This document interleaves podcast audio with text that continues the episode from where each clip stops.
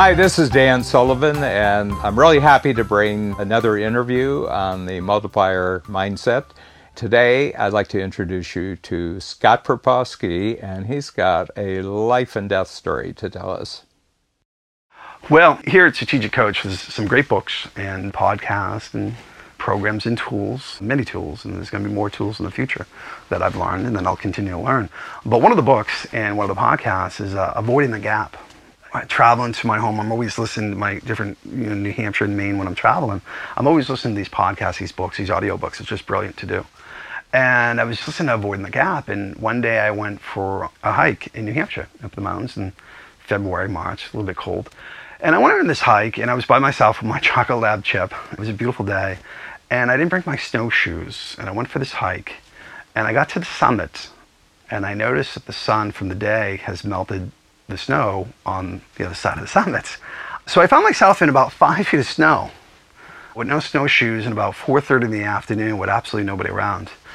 I looked around and it was a slight panic, I want to say. Slight panic, or what we call today, strategic coach, is stage of complexity, right? And complexity, panic, call it the same.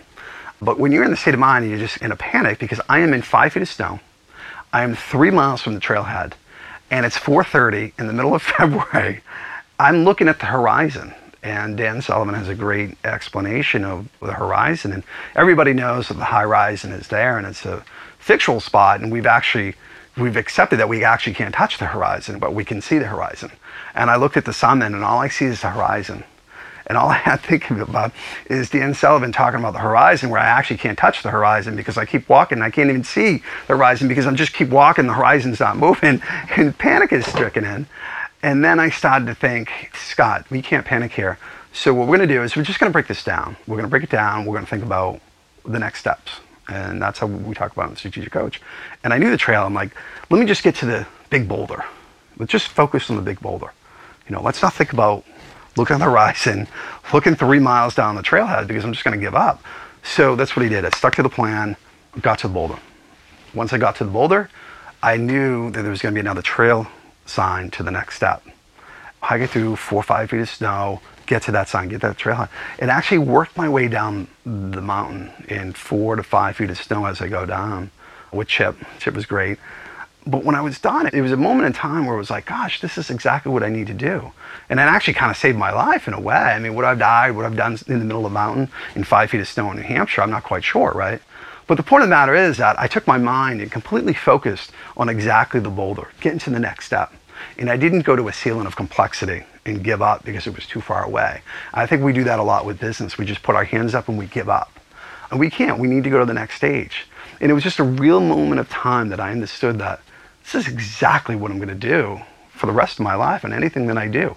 I'm going to get to the next step and I'm going to get to the next step. And eventually I'm going to get there. So it was a great learning experience. I mean, for the rest of my life, I'm going to live that moment and how I live my life is the next steps and understanding where the horizon is and don't get caught in the gap. so, the first thing I have to say about Scott's story is that I'm glad he made it. I'm glad he got through the whole hike because otherwise he wouldn't be in strategic coach. We would never have known what we missed.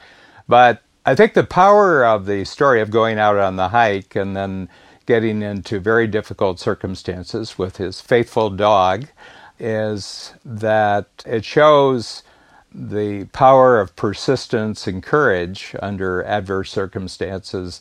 Also, that life gets really, really simple when your life's at stake.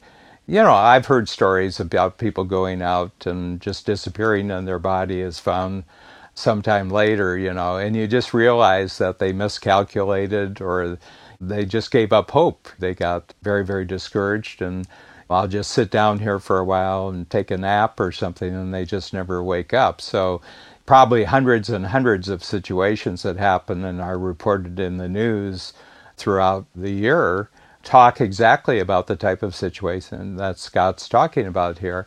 I have one like it. It wasn't life threatening, but it was very difficult when I was in. I would just look as far as I could ahead, but then I'd have to let my eyes identify a landmark, a tree, a rock, or something. And I said, I can get to there. And then all I had to do was get to there, and then I could recalculate when I got to that land site. What's beautiful about that, if you look at the horizon, you're making no progress at all.